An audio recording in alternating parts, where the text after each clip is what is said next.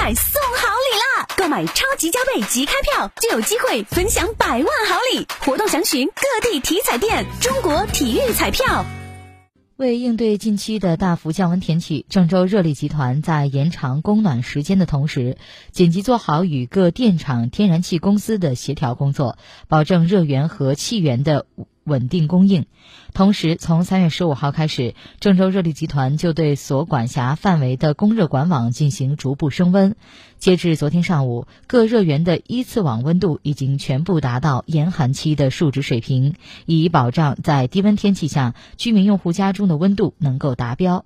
另外，郑州热力集团各供热分公司做好人员稳定、设备运行、设备巡检和设备维护等工作，切实保障燃气锅炉房的安全运行，并根据室外昼夜气温变化，适时做好换热站的精细化调节，确保供热设施安全平稳。